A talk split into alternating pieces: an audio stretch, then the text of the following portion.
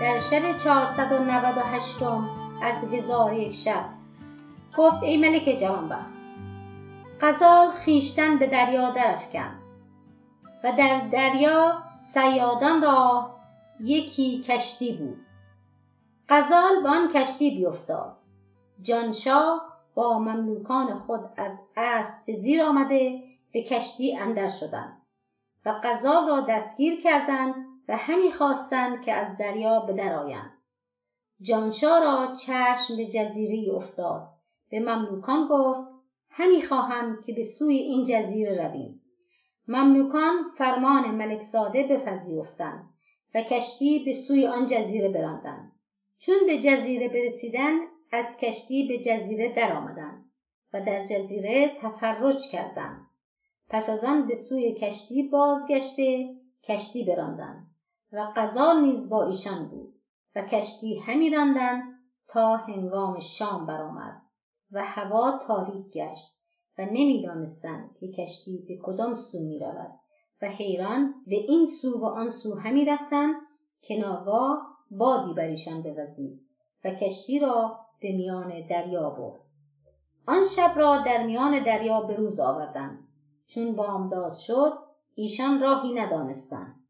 و در دریا حیران مانده بودند. ایشان را کار بدین گونه شد.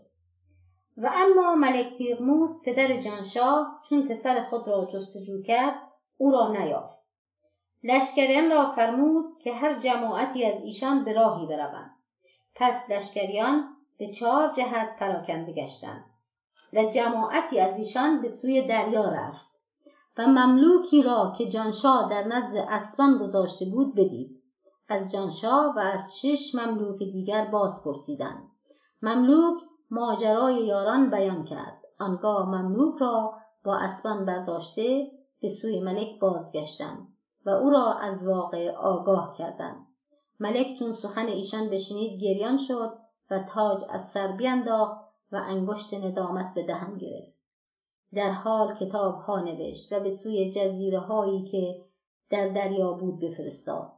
و کشتی جمع آورد و به هر کشتی صد تن دلیر از سپاهان بنشان و فرمود که در دریا بگردند و پسر او جانشاه را جستجو کنند و خود با بقیت به سوی شهر بازگشت و اندوهی بزرگ داشت. چون مادر جانشاه از حادثه آگاه شد تپانچه بر روی و سر خود زد و ازای پسر برپا کرد. ایشان را کار به دینجا رسید. و اما گماشتگان ملک تا ده روز در دریا بگشتند چون ایشان را نیافتند به سوی ملک بازگشتند. و اما جانشاه و مملوکان را بادی تند برسید و کشتی را که ایشان در آنجا بودند بران و به جزیره برساند. در حال جانشاه با شش تن مملوک از کشتی به در آمده به جزیره اندر شدند و در آنجا همی گشتند که در میان جزیره به چشمه روان برسیدند. مردی را دیدند که در سر چشمه نشسته. بدون نزدیک شدند. او را سلام دادند. آن مرد رد سلام کرد و با ایشان سخن گفتن آغازید و سخن گفتنش مانند سفیر پرندگان بود. جانشاه از سخن گفتن او در عجب شد. آنگاه آن مرد به چپ و راست نگاه کرده دو نیمه شد. نیمی به طرفی و نیمی دیگر به طرف دیگر رفت. ساعتی نگذشت که گروه مردمان از کوهها به زیر آمدند و بر آن چشمه برسیدند. هر یک از ایشان دو نیمه شده و روی به جانشاه و مملوکان آوردند که ایشان را بخورند. چون جانشاه دید که ایشان قصد خوردن او را دارند از ایشان بگریخت و مملوکان نیز از پی او بگریختند و آن مرد که دو نیمه شده بود بر اثر ایشان بشتافتند.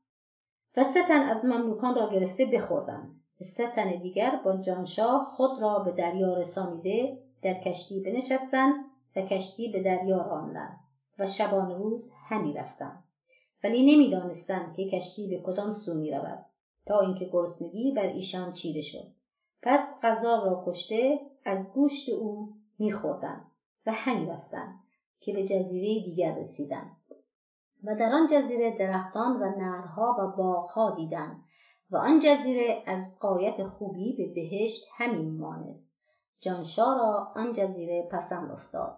به مملوکان گفت کیست از شما که بدین جزیره رود و خبر از برای من باز آورد؟ یکی از مملوکان گفت من خواهم رفت.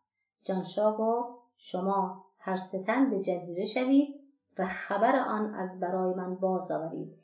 و من در کشتی به انتظار شما می نشینم تا شما بازگردید.